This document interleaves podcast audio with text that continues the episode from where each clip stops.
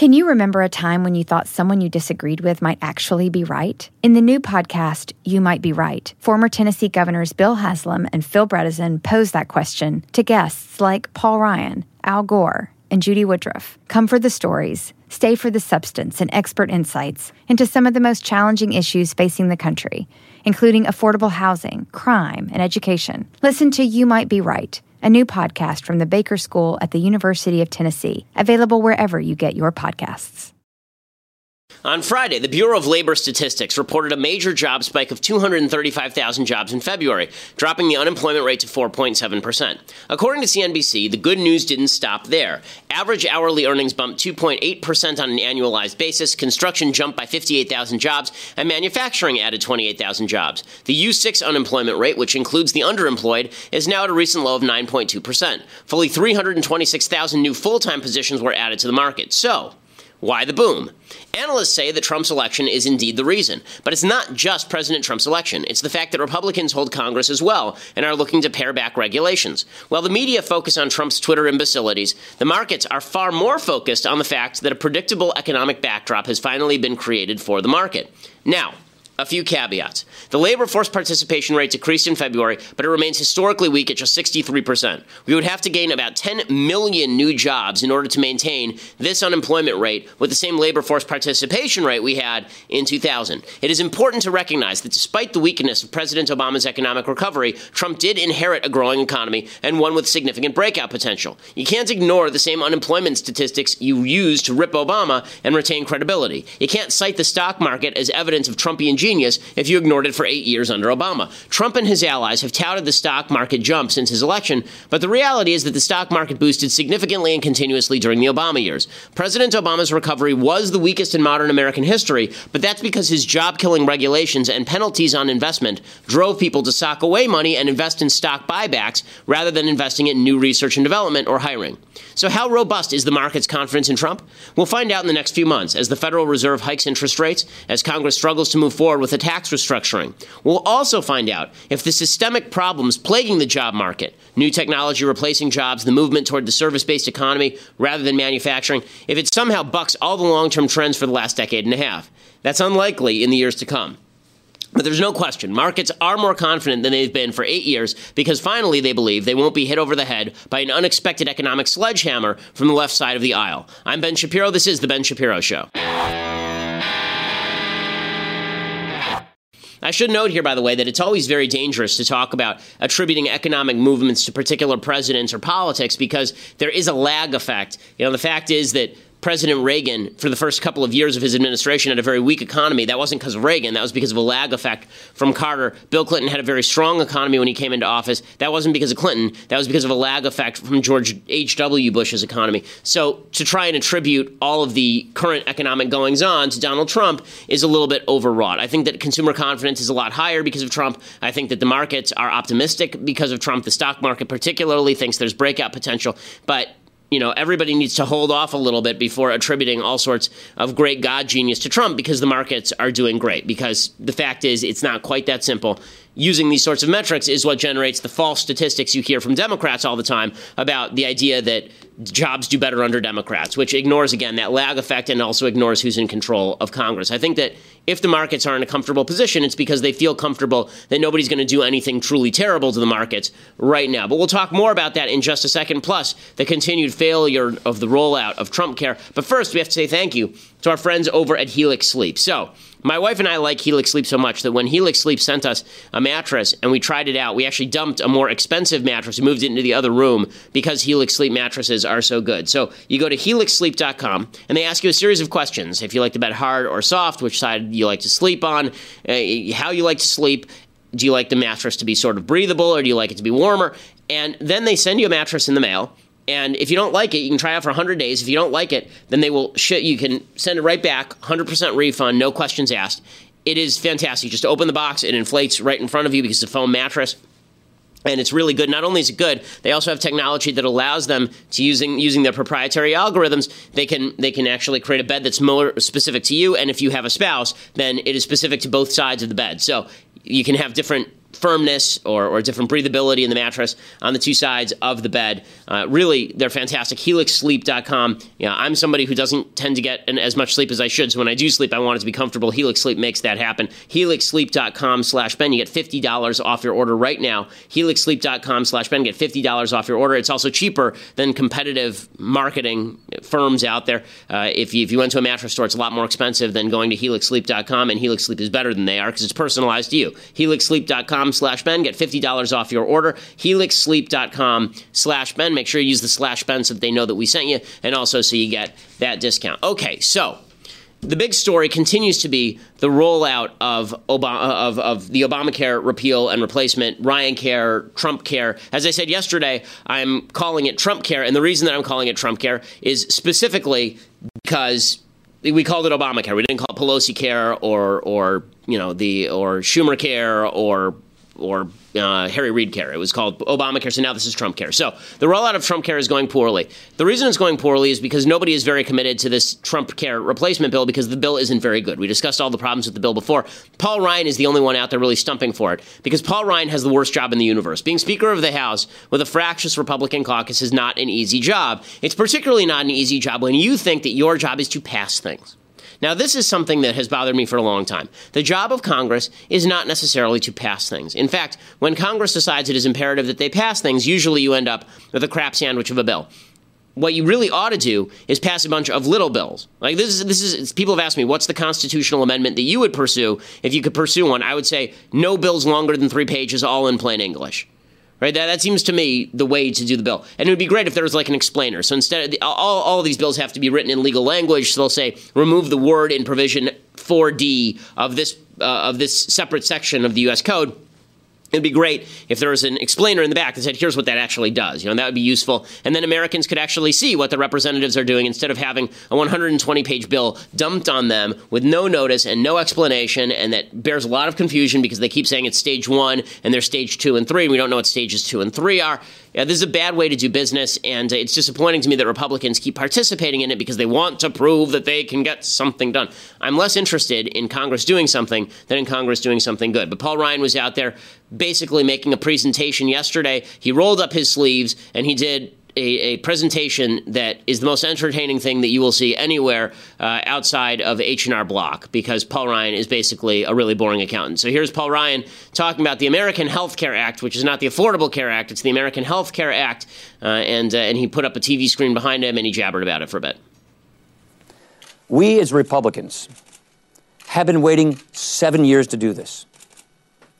We as Republicans who fought the creation of this law and accurately predicted that it would not work, ran for office in 2010, in 2012, in 2014, and in 2016 on a promise that we would, if given the ability, we would repeal and replace this law. How many people running for Congress and the Senate did you hear say that? How many times did you hear President Donald Trump, when he was candidate Donald Trump, say that? This is the closest we will ever get to repealing and replacing Obamacare. The time is here, the time is now. This is the moment, and this is the closest this will ever happen. It really comes down to a binary choice. We now have the ability, through the budget rules that we have in the Senate, with our three pronged approach, to actually make good on our word. Okay, here's what I hate, and here's why I'm groaning and grunting and making all sorts of animal noises. Okay, the reason that I'm upset about this is I am very, very sick of Republicans telling us that we have a binary choice. It's always a stupid damn binary choice. It's a binary choice. It's either this bill or you get Obamacare. It's either Trump or you get Hillary. It's always, at least with Trump and Hillary, there was an argument because it actually is a binary election. But here, you can propose any bill that you possibly want, right? I mean, here it could be tons of different bills. You could you could do it the way I want it. You can do a piecemeal. You can have a different bill completely. You can go back to the drawing board. You can have a conciliation meeting between Trump and McConnell and Ryan and hash this thing out. You could have uh, you, you could you could just pass the repeal and not the replace. There are tons of things you can do. I'm so tired of Republicans trying to cram down crappy policy by saying it's a binary choice. It's it's either this or the highway. Well, guess what? It isn't. Guess what? It isn't. Go back to the drawing board and do better. Stop sucking. And when he talks about, when Paul Ryan says, you know, the Senate rules prevent us from doing more than this because if we do more than this, then it violates the Senate rules. So use Mike Pence to overrule the, the committee rules chair, right? The way that this works is that reconciliation rules allow you through reconciliation without, without having to meet the 60 vote threshold. Reconciliation rules allow you to mess around with the specific provisions of Obamacare, but you're not supposed to go much beyond that. Okay, well, if you don't like that, then you can either invoke the nuclear option or you can just have Mike Pence preside over the rules and overrule the Senate chair when it comes to the rules. So, no, there are a bunch of different options that happen here. But again, we just keep hearing I'm sick of this blackmail. I'm sick of Republicans blackmailing you. I'm sick of Republicans blackmailing me. I'm sick of this routine where it's we came up with this crap sandwich of a bill, and if you don't get this, you don't get anything. Screw you. You work for me. Okay, Paul Ryan works for me. These Congress people work for me, and they work for you. And it's not their job to tell you what options are on the table. All options are on the table because we are the consumer. We are the customer. We are the people who have rights. We are the people who put these people in their job. We are the ones who create the job description. When I hire somebody at Daily Wire, I create the job description. They don't create the job description. Paul Ryan does not create his own job description. He doesn't get to tell me what the options are. Okay, the options are what we say they are, and if we don't like these options, go by da- go get some new options. I'm so sick of this. And the reason I'm sick of this is because, again, it's used to take conservatism and throw it out by the side of the road and then say, well, you know, this is the best we could do. This is the best we could do. I've been living my entire life under Republicans who say this is the best we can do, and very rarely is it the best they can do. Usually it's just some sort of crappy halfway bill that doesn't do what it's supposed to do and leaves in place most of the provisions that Democrats get. Why is it that when Democrats get power, they immediately ram through bills that they love, that their base loves? When Republicans get power, they immediately start trying to ram through bills they think will make them more more politically popular, and then they don't even succeed in being politically popular. It's so stupid. You know, George W. Bush did the same thing. He said, "Oh, Medicare Part D. You know, this is what you're going to get." And then we did it. And did it make George W. Bush wildly popular? He didn't win re-election in 2004 based on Medicare Part D. He won re-election in 2004 based on the fact that he was a wartime president. If he was not a wartime president, very little doubt that George W. Bush loses in 2004. And it wasn't campaign finance reform that put him over the top, and it wasn't Medicare Part D that put him over the top. Every Republican who does this routine where they say, well, you know, if we just do this thing that's sort of half leftism, and that's the best we can do, why is that always the best we can do? It's so frustrating. And not only that, now they're trying to jam it through. Now they're trying to jam it through. Okay, so here is Jim Acosta on CNN. He's right. Paul Ryan is trying to jam this stupid bill through that nobody likes. Seriously, nobody likes this bill. The only people who like this bill, apparently, are Trump and Ryan. And Trump is escaping all criticism because I know we have to be very careful about President Trump. We must not offend the great one. We must never say anything bad about President Trump. We have to say that it's all on Paul Ryan. Donald Trump is behind this thing. Donald Trump wants this thing. Donald Trump wants this thing because this thing is half leftism. Okay, Donald Trump is not a hardcore conservative. He's never been a hardcore conservative, particularly on this issue. During the campaign, he basically came out at one point for single payer before walking it back. So this idea that, that this is all Paul Ryan's fault is just a bunch of asinine nonsense. If Paul Ryan put in front of him a bill that just repealed Obamacare, there's no guarantee that Trump would actually sign it because he'd be afraid that there'd be blowback for all the people who would quote unquote lose their their insurance under Medicaid from from Obamacare. Uh, the White House press secretary. Sean Spicer saying we're not jamming this uh, bill through, this health care bill through. Well, when you have uh, committees working almost through the night, uh, when you have uh, members of Congress being asked to weigh in on uh, a proposal that has not been scored by the Congressional Budget Office, I think you would have a lot of people up on Capitol. And also, by the way, you have uh, a lot of the stakeholders that were involved in the formulation of Obamacare, doctors, hospitals, and so on. They really have not been part of this process. That that pretty much meets the definition of jamming things through, uh, Brooke. so the White House may be saying we're not jamming it through, but they are jamming it through at this point. They're, they're, they want this on a fast track because they know how incredibly d- difficult this is going to be with so many. Con- CNN is wildly biased, and they are, but and Jim Acosta is wildly biased, and he is. But what he's saying here is actually true. Okay, Obamacare took a year to roll out, a year, and there was vast debate over it, which is why it almost died. It's why Scott Brown ended up being a senator in Massachusetts to replace Ted Kennedy because the American people didn't want Obamacare. Democrats pushed it through over the objections of the American people, and then they lost the House, and then they lost the Senate, and then they lost the presidency. Okay, but Republicans are jamming this thing through. They are. It's been like two weeks. It, this thing came out what on Monday? On Monday, this thing came out, and they're talking about voting on it. I think in two weeks, three weeks. I mean, come on, come on. And it's, and it's, it's, a garbage bill. It's filled with garbage. It's just, it's so foolish on every level. And it's not just Acosta saying it, right? Tom Cotton is saying people are upset we're jamming this thing through. I'm with the American people and the promises I made to Arkansans that we're going to reduce the cost of their health care and make it accessible and give them more control over their health care choices. Look, there, there are a lot of Republicans who are saying these exact same things in private. Frankly, some of them on Steve Scalise's whip team are saying the same thing. I'm simply saying in public what many Republicans are voicing that the legislation as it's written one, probably cannot pass the Senate, but, but two, would not solve the problems of our healthcare system, problems that Obamacare made worse. I think the American people care much more that we solve those problems than that we meet some kind of arbitrary legislative deadline. Okay, and that's exactly right. What he's saying here is exactly right. Tom Cotton, by the way, is a major ally of President Trump. So when he says this, what he's really doing is he's pre he's, he's force aging what is actually going to happen here. What's actually going to happen here is this thing is going to go down in flames. Trump's going to blame everybody, and then we're going to get stuck with Obamacare. Now I'm going to talk about the dangers of that in just a second. But first, we have to say thank you to our sponsors over at the U.S. Concealed Carry Association. So if you're somebody who worries deeply about your Second Amendment rights, who wants to make sure that not only do you have the right to conceal and carry, but also that you have the firearms education and training that you need, self defense insurance. They make sure that if, God forbid, you have to shoot somebody in self defense, that you have a legal apparatus that's available to you because just because you did the right thing doesn't mean that the legal system won't come after you. That's what USCCA is for. And right now, just to demonstrate, you know, how pro gun they are, the USCCA is going to buy 10 of my listeners the gun of their dreams. So right now, if you go to defendmyfamilynow.com, defendmyfamilynow.com, you can enter in what is basically a sweepstakes 10 chances to win $1,500 for any gun that you want. No restrictions. You can pick any gun, any brand, any caliber. Defendmyfamilynow.com to enter. Super cool offer. Go there, give them your information, and then you have a chance to win $1,500 for any gun that you want. 10 chances actually to win because there are 10 people who are going to get this thing. 1500 bucks for any gun you want. DefendMyFamilyNow.com. Again, I don't think there's any more important right in the in the Bill of Rights than the Second Amendment, and USCCA makes sure that the Second Amendment is upheld and that you have all the resources that you need in order to ensure that the Second Amendment uh, maintains its power uh, and maintains its applicability to you and your family. The USCCA, great organization. DefendMyFamilyNow.com to enter.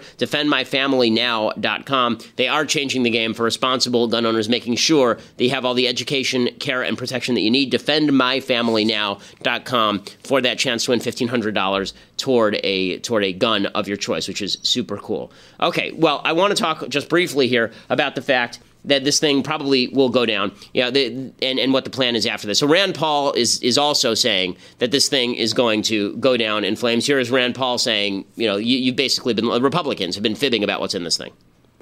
It is a conundrum. And that's why we should vote on the one thing that we all agreed on. About a year ago, we voted on clean repeal. We don't agree on replacement, but we could have a separate vote on Medicaid expansion. And I'm guessing Democrats and big government Republicans would probably come together and find that they will expand Medicaid. Many conservatives aren't going to vote for that, mainly because it doesn't work. We're, we're dishonest in the accounting. We can't pay for the current Medicare. It's $35 trillion in the hole. The current Medicaid is, is unfunded, and then we're going to add new entitlement programs to that.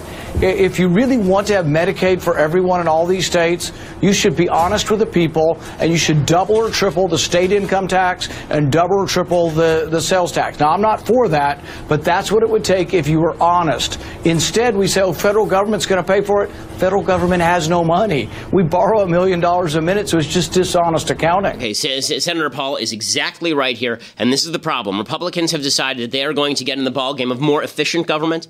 Okay, the, the conservatism, the new conservatism, isn't about less government; it's about more efficient government with the same exact mandate as the Democrats.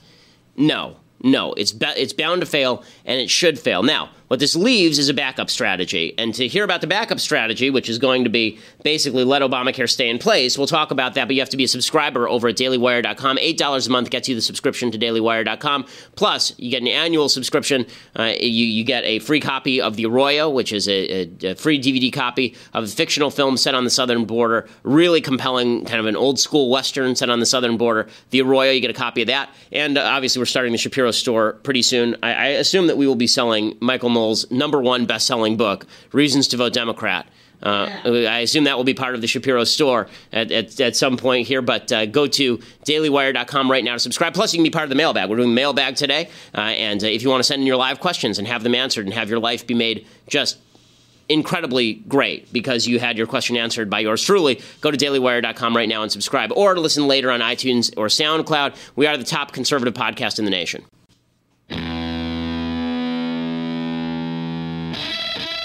So Trump is basically saying that if this thing fails, this is backup strategy. Let it fail, let Obamacare stay in place, let Obamacare fail, and then everything will be hunky dory.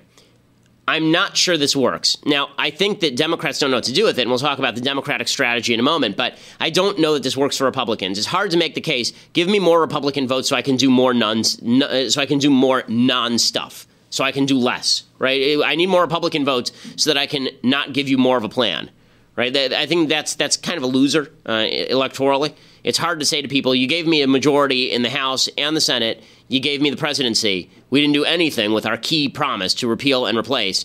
And now I want you to give me more Republicans because Obamacare just sucks so much. We know Obamacare sucks. It's why we elected Republicans to the House in 2010, 2014. It's why we elected Trump to the presidency. We get it. Like that's that's I guess the case here is that you leave it in place, it's going to spiral down and collapse of its own of its own accord.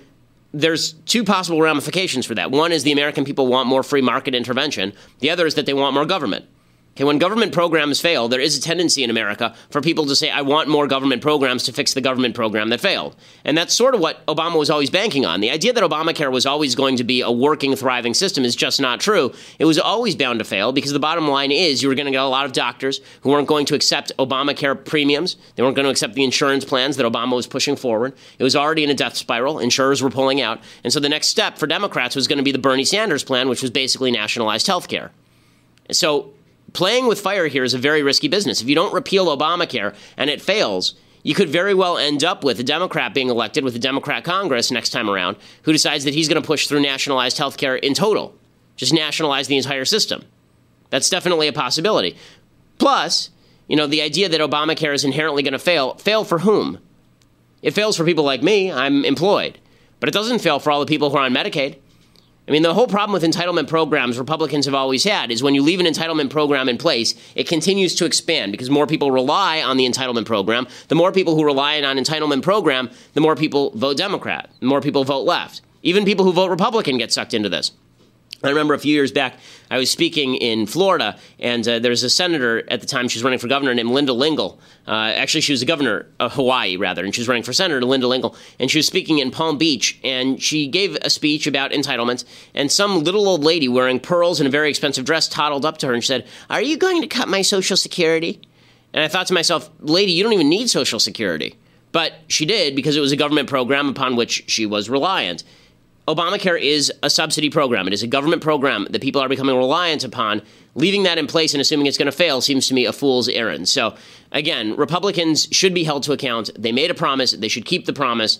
And I'm rather upset, as you can tell today, by the fact that their attempt to keep the promise is basically re-enshrining Obamacare. Meanwhile, Democrats are are continuing to flounder about for a message. They're trying to claim that the the Trump Care plan is actually cruel to the poor, that it's that it's just helping the rich people. They're basing this on the idea that there is a tax provision that is repealed. It, uh, Obamacare contains some taxes on the wealthy, and the repeal of Obamacare would get rid of some of those taxes on the wealthy. So Democrats are playing the class warfare game here. They're saying that Republicans just want to screw the poor people they do this routine all the time. Nancy Pelosi uses the the infamous phrase, "This is Robin Hood in reverse." The Republican bill is one of the largest transfers of wealth from working families to the richest people in our country. Robin Hood in reverse. The richest 400 families in America will get a $7 million tax break each year to tune of $2.8 billion break every year. Uh, it's $600 billion moving from the middle working class families uh, to the richest families. Yeah, that's such crap. The richest families are not taking money from the working class. The richest families are just paying less in taxes. That is their own money. But I just want to point out something. The Democrat playbook is so hackneyed, they've got nothing new in this playbook. It is always the same stuff. She says Robin Hood in reverse. Here's a little trip down memory lane of, you know, another new idea that Democrats have had for the last 10 years. Oh, yeah, it's called Robin Hood in reverse. This is a Robin Hood proposal in reverse. The Robin Hood principle in reverse reverse Robin Hood approach. Not just the usual Robin Hood in reverse, Robin Hood slamming the Batmobile into reverse at 100 miles per hour. Okay, and it, it, you could go on like this. Robin Hood in reverse has been a favorite Democratic talking point for years. Of course, the Democrats ignore the fact that Robin Hood actually stole from the government to return money to the taxpayers. He wasn't stealing from the rich to give to the poor. He was stealing from the government. He was stealing from Prince John right? To, to, to give the money back to the taxpayers. But the Democrats don't know what to do with this, so they're going to proclaim that, that Republicans are, are horrible to the poor.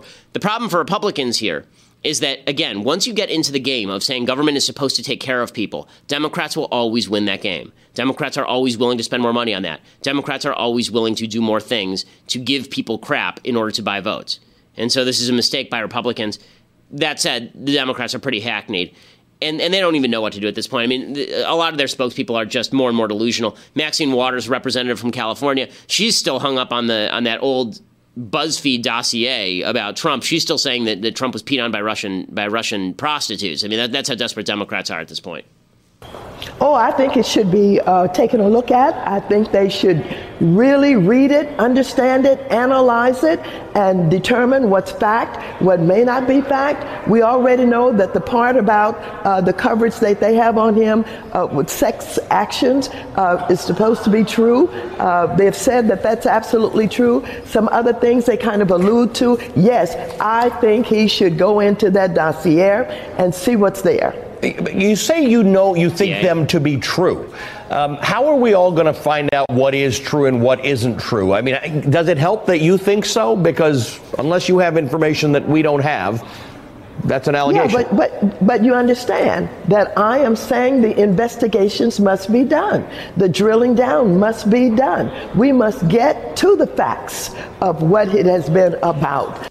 Okay, I just want to point something out here. There are no facts to support this. As I discussed yesterday, there is no evidence to suggest at this point that Donald Trump was in bed with the Russians, or that he was peed on by Russian prostitutes. This is all a bunch of smoke that is generated by the media. It's been going on for six months. I've been waiting for them to materialize any sort of actual content to back it up. You know, suspicious behavior by Trump associates aside, there is no hard evidence that anything happened here. That said, I, I, also want to point out that on the right, can we not engage in conspiracy theories on the right? I'm so sick of conspiracy theories. Let me debunk virtually all conspiracy theories with one line. Most institutions are not that competent. Okay, the number of institutions that can actually engage in a full blown conspiracy, it's minimal. It's minimal. It's very difficult to engage in a full blown conspiracy. That's why, you know, there's a report going around today, and it's been parroted now by Ann Coulter and Sean Hannity WikiLeaks put out this report that the CIA has a technology that allows them to hack into places, then leave a paper trail blaming it on somebody else. So a bunch of people on the right have now been claiming the CIA actually, it wasn't WikiLeaks, the CIA hacked the DNC database and then blamed it on Russia. Right? This is their new claim. Which makes no sense whatsoever. So you're telling me that the CIA, in order to damage Donald Trump, hacked Hillary Clinton's DNC, released all that information, and then left a, tra- a, a very tenuous trail of, of breadcrumbs in order so that we could find it six months afterward, two months after Trump's election, three months after Trump's election. Yeah, no. But again, everybody's buying into conspiracy theories now because conspiracy theories seem to give them some sort of comfort in what seems to be an uncertain time. Democrats certainly are not giving them any comfort in an uncertain time. Bernie Sanders calling Donald Trump delusional is not giving anybody any comfort. Here is Bernie Sanders saying just that yesterday. Wolf, as I'm sure your viewers well know, every other day, uh, President Trump sadly says something which is totally preposterous. Uh, a little while ago, he talked about three to five million people voting illegally in the last election. Total nonsense. Uh, he talked about how he won the Electoral College uh, in a wider margin than any other candidate in recent history.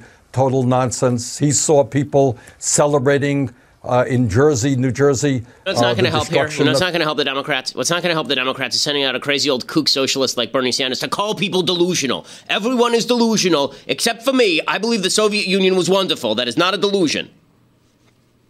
Not going to play, folks. Not going to play. Okay, so I, I want to have some time for the mailbag. So let's do some stuff I like and some stuff that I hate today. We'll do that early. Um, all right, things that I like. We've been doing spy movies this week. I don't think I've done this movie before. If I have, I apologize. But it's a, it's a terrific film from the 1960s, one of my favorites. Great cast. Uh, the movie is Charade, uh, and this is a, a great spy film uh, with uh, Walter Matthau and James Coburn, and it, just an enormous cast. George Kennedy, Cary Grant, Audrey Hepburn really a sexy film, really a great score, and uh, and here's here's a bit of the film.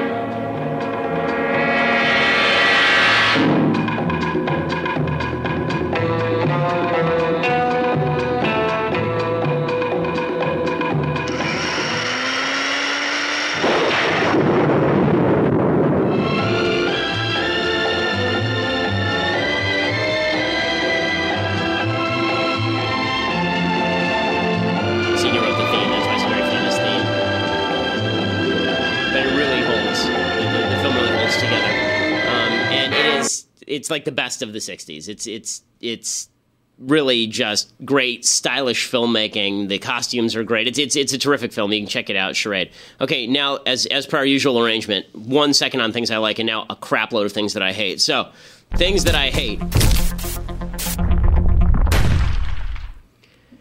So Samantha Bee is getting hit really hard because she did a segment the other day where she uh, she accidentally hit a kid with cancer. Like seriously, she was covering CPAC and she showed a kid who had what looked to be a bizarre haircut, and she basically said the kid had a Nazi haircut. It turns out the kid had stage four cancer, and that's why he had the haircut. Oopsies. Uh, so here is uh, here's Samantha Bee covering it. This year, the bow ties were gone, replaced by Nazi hair. Nazi hair, Nazi hair. This kid right there, you can pause it. Um, he has stage four brain cancer. So, yeah, oopsies, oopsie doopsie. Uh, again, it, it, just demonstrates the level of hatred that people on the left have for people on the right, particularly at Comedy Central. Uh, there are some people at Comedy Central who I personally know who don't even understand the level of hatred they have for people on the right. Everybody on the right must be a Nazi. Everybody on the right must be a terrible person. Samantha Bee pulled the segment and apologized, sort of, for doing the segment. She should have apologized for the segment itself you know, the, the claims that everybody who has that haircut is inherently a Nazi, that's just ridiculous. It's just ridiculous. There are people on the left who have that haircut too. There are people on the right who have that haircut who are not Nazis. There are people on the right who have stage four brain cancer who uh, who have that haircut, obviously. Um, but everybody has to be a Nazi if you're at CPAC, according to Samantha Bee. Samantha Bee's real sin here is not failing to do her research. Her real sin here is that she's a terrible host who's really, really unfunny in virtually every way. That's her. That's her terrible sin. And as I've been saying for literally a year now, the the great battle of our time is between Trevor Noah, Samantha Bee, and Lena Dunham and Amy Schumer is like on the edges, but she's a little more funny. The other three, I think there's a, a battle royale as to who is the unfunniest human being on planet Earth. Okay, other things that I hate. Dan Savage is back. This guy is a sex columnist for the Seattle Stranger, uh, and he has been called an anti-bullying advocate. Actually, Dan Savage is one of the worst bullies in America. Uh, he bullied Christian kids at one of his speeches when they got up and walked out. He started yelling at them. Uh, he is uh, he's somebody who said that back in 2000 he licked doorknobs to try and infect Gary Bauer with the flu because Gary Bauer was quote unquote anti-gay. Uh, Dan Savage is a really nasty character. He went after Melania Trump the other day. But forgive me, I have got to get this off my chest hate Melania Trump. I'm not alone in loathing Donald Trump's third wife. She's married to a misogynist after all. Odds are good her husband hates her too. But there are some folks on the left who not only don't hate her, they view her as some sort of sympathetic figure. The pretty princess in the tower, locked up by the orange ogre with the bad comb over, a princess desperately blinking out distress signals during swearing in ceremonies and inaugural balls. I think we can credit that undeservedly charitable view of our new First Lady to our propensity as humans, as a species, to think that the insides of pretty people match the outsides of pretty people. Again, I don't know what evidence he has that Melania Trump is really such a horrible human being. I don't know much about Melania Trump. You don't know anything about Melania Trump either. You know, but again, it has to be that she's a horrible human being because she is married to Donald Trump which would suggest, by the way, that Hillary Clinton's a pretty horrible human being since she's married to Bill Clinton, and Bill Clinton is a similarly horrible human being since he is married to Hillary Clinton. The idea that everybody who's married to a person who's bad is a horrible human being, you know, I, I don't necessarily buy it, and I certainly don't buy that that he has any evidence whatsoever for his hatred of Melania Trump, other than the the seething hatred that infuses people like Samantha Bee and Dan Savage does not have boundaries at the rational. It doesn't have boundaries at the evidentiary, and that's really ugly. Okay, other things that I hate. Um, Stan Lee for for Women International Women's Day, he tweeted out a copy of the superhero women by Stan Lee and said, "Remember to celebrate some of our greatest heroes on International Women's Day and every day." And it's like and it's a bunch of the superheroes. I can't remember all of their names here. The the, the girl from the Fantastic Four uh, and uh, a bunch of his other superheroes that he did. And they're superheroes in a comic book, and obviously this cover is from you know the 1980s, and they're all buxom because if you've ever read a comic book, all of the women are incredibly buxom. Like you've ever seen a graphic novel, they never have like fat, dumpy women. They're all beautiful women who are incredibly buxom, and if their proportions were actually like that in real life, would fall over from being top heavy. Okay, so and the entire left lost their minds. The entire left decided that this was the end of the world. All hourglass figures, diversity would be great. Not just hourglass figure, they are all the same person, only with different hair and clothes color. Why are they all at least a C cup? This is what people are tweeting at Stan Lee. A few superhero, a few superhero women of color wouldn't hurt. That's another one of those tweets. Uh, and again, it's just demonstrative of the fact that intersectionality is the stupidest philosophy that ever happened. He's trying to honor women and say that women are great. I don't think the point that he was trying to make is big boobs are great. But everybody on the left says what the women look like is the key. The fact that they all look pretty and have big boobs, that means that it's not representative of all women. Okay, you try selling a comic book based on the premise of some really overweight, boxy looking person and see how well that does. Okay, it's it's a little harder than it looks. And again, I don't see anything particularly wrong with comic books that feature women people like to look at. Again, it's it, it's just it's so stupid pretending that there's no standard of beauty in American society that applies to the culture. Okay, why is it that when all of these beautiful actresses tweet out pictures of themselves on International Women's Day, nobody says, "Well, look at you, all beautiful. Why don't you tweet out a picture of your ugly maid?" You know, it's just it's so silly. But again, when when all that you care about is the idea that what people look like on the outside is the important thing, you end up with the the belief that if it's not perfectly represented, like the cover of a college diversity photo, uh, then you've done something deeply deeply wrong. Hey, final thing that I hate, and then we'll get to the mailbag. Uh, Reza Aslan is uh, is a not deep thinker who people think is a deep thinker, and uh, he is doing this show where he goes around and talks about different religions. He actually ate human brain with uh, with some people who are Hindu, some kind of fringe Hindu folks in India. Uh, he does this religion miniseries, Believer, on CNN, and here is him meeting with this obscure Hindu sect called the Aghoris. The Aghor believe that God lives within you, and if God lives within you, then nothing you do can defile you. A very small movement, mostly of ascetics, prove this belief by taking part in ostentatious displays of defilement. They will cover themselves in the ashes of the dead. They will eat rotted corpses. They will drink their own urine. Oh my goodness. They will sleep within the cremation grounds. It's an idea that's very difficult for everyday Indians to take part of. What? And then Reza Aslan actually ate part of a human brain and said, Want to know what a dead guy's brain tastes like? Charcoal. It was burnt to a crisp. That is horrifying. Okay, it's horrifying in a couple of ways. First of all, there's this idea when people go and do these shows that we are going to be non judgmental. We're just here to just show what's out there. If you're not judgmental about people smearing themselves with human cremation remains and eating rotted corpses, I'm going to go with you're a moron. You should be judgmental about that because honestly, it's okay as a human being to have standards of decency and standards of, of I know this is a word that's gone out of style, but standards of purity, standards of civility, standards of don't eat rotting corpses, you idiot. What's wrong with you? Standards of don't smear yourself with the ashes of the dead guy.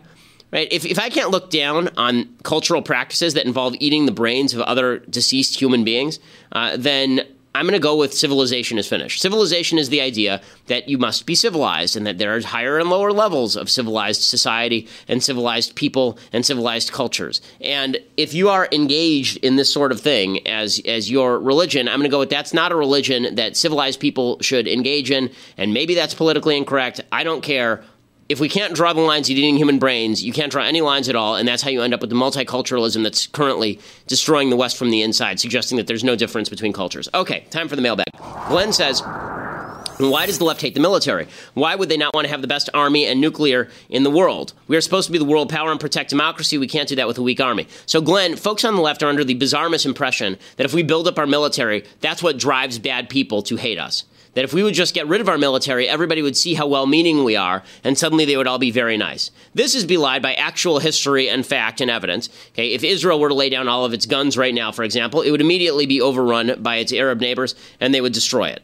Uh, and the idea that you don't have to protect yourself let's see a bunch of lefties unlock their doors at night and disarm themselves in a high crime neighborhood to see whether it's really the gun and the and the lock that are that are making people angry at them or whether people just want to take advantage of other people. But the left has this bizarre view of human nature that human beings are automatically good in a state of nature. It springs from kind of this Rousseau noble savage routine uh, and therefore if we were in a state of nature and there are no weapons then everybody would be hunky dory bunch of nonsense. Prehistoric times were significantly more violent uh, than than modern history, even including the weapons of mass destruction. Spencer says, "Hey Ben, I love you with all my heart. Two questions. Well, thank you, Spencer. Is it more important to fight the left or to grow the right? Will liberals ever concede that capitalism is a fairer system than socialism? So I think that you grow the right by fighting the left. I don't think that it's just a matter of you grow the right by promulgating your ideology. I think you have to debunk the opposing side's ideology. It's not just enough to say capitalism is great. You have to explain why it's moral and why its opposition is immoral. This is one thing Trump is very good at. He's very good at picking enemies and polarizing those enemies and talking about those enemies. I don't think he always has the right enemies. I don't think that he always promulgates the right ideology. But if you actually want to win, you do have to fight the ideology that's attempting to destroy your own. Marianne writes, what, what do you think the solution is to alcoholism and poverty on native reservations? The question stumps me because of the legality of control over their land. I mean, the solution is really a cultural one. People should you know, be encouraged to leave reservations and engage in the general society if they wish to. Native American reservations, I understand the attempt to preserve a cultural heritage. I also understand that Native American reservations significantly lag in educational attainment. They significantly lag in terms of job prospects. They significantly lag in terms of crime. Uh, anything that allows people to escape downtrodden areas is something I'm for, and that's not restricted to Native reservations. If you're living in a high crime area, the best thing that we can as a society do for you is make it easier for you to move out of those areas.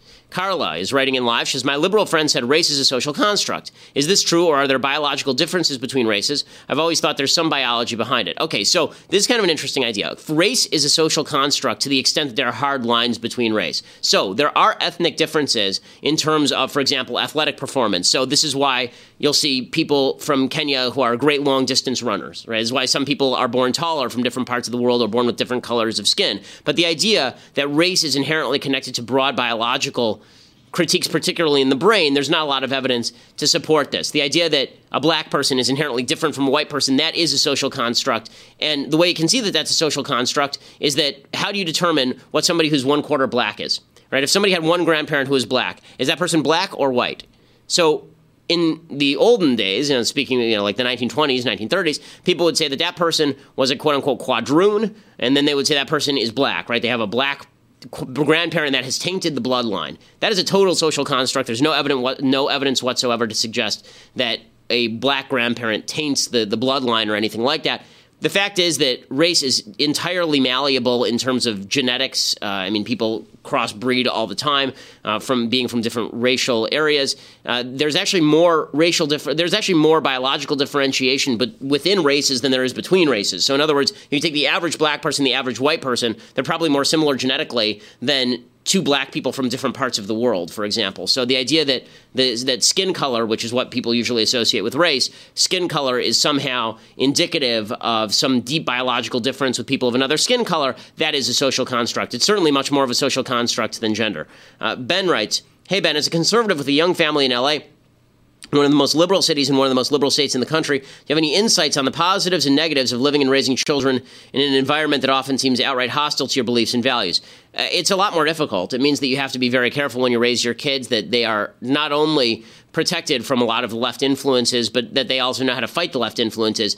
The good news is it makes your kids into fighters. The bad news is there's more of a chance that they're going to be seduced by the dark side. So, you know, these are these are these are absolutely trade-offs. Michael says, Ben, you have often spoken of incentivizing men to stay committed in relationship to help in the raising of their children. What vehicles would you suggest to foster this action?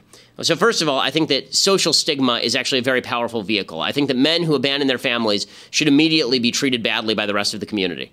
Uh, that doesn't mean that the government should treat them badly, but it means that if you know somebody's abandoned their family, then you shouldn't be inviting them over for dinner. You shouldn't be friends with them. You should actually try to incentivize good behavior, and you should try to teach kids that this behavior is unacceptable. Not every behavior is acceptable. Also, it is not. I think that the chief thing that incentivizes men to stay committed to to women is women telling men that they have to. Uh, and so, one of the things that has to happen here is women have to say to men, Look, I'm not going to have sex with you until we are married. I'm not going to get pregnant with you until we are married. I'm not going to, you know, I'm not going to allow you to escape responsibility by impregnating me and running off. One of the great tragedies of American society is that as premarital sex has become ubiquitous, uh, and pregnancy, premarital pregnancy, has actually gone down in some ways.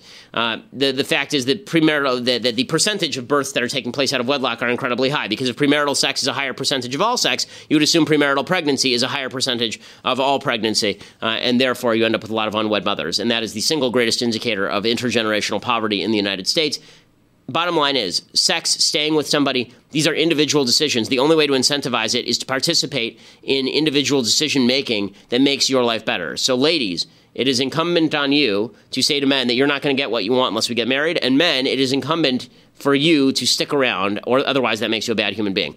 How should a government, this is Ali and Glory, how should a government deal with an economic crisis such as the crash in 2008?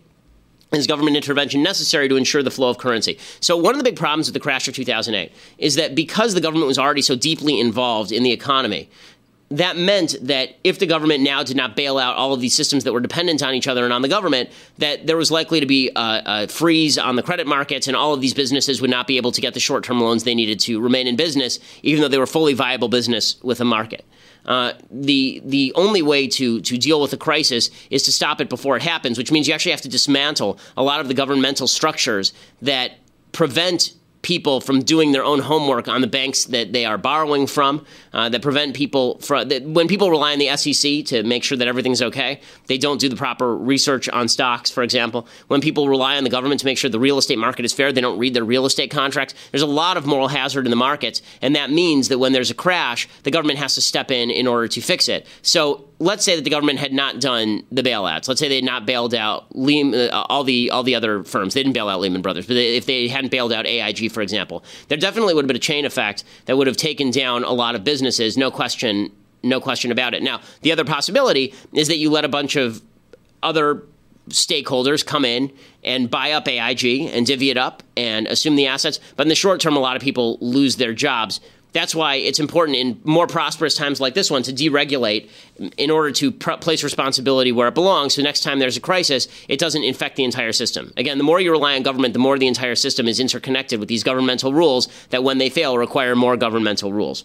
Michael says, well, actually, let's see. Micah says, what effect does social media have on violent protesting? Could it possibly encourage violent protesting through a sort of virtual mob mentality or by giving protesters praise and publicity? Yes, absolutely. If, if there is more praise for violent protests, there will tend to be more violent protest, obviously. Uh, and that's why it's incumbent on everybody to speak up against that sort of nonsense. Morris says, and then we'll make this the last one if the government is going to use my money to fund something I fundamentally believe to be immoral, is it not better for me to take the penalty of not giving taxes rather than to indirectly be paying for something I believe is immoral? Well, you know, I think that that's a decision that you have to make not only on a moral level, but also on a utilitarian level as well. That's suggesting that the best possible solution at this point is to withhold your cash and go to jail. I'm not sure that the best service to your family is to go to jail at this point rather than attempting to affect political change so that your money is not used for the things that you don't want it to be used for. Uh, it's it is a difficult moral question. If you are if the government is compelling you to participate in something that violates your religion, for example, do you have the moral responsibility to go to jail, or compelling you to, to violate your beliefs? Do you have the moral responsibility to go to jail? I'm not sure that you have the moral responsibility to go to jail if it is more effective to defeat those policies and make life better and freer for everyone by staying out of jail and ensuring that you are that that you are able in the end to make sure that more people are not violated by government in this fashion. Okay, we have reached the end of the week. We'll be back on Monday. Try not to ruin things while I'm gone. It seems like every weekend something gets ruined, but try not to ruin everything. Have a wonderful weekend. I'm Ben Shapiro. This is The Ben Shapiro Show.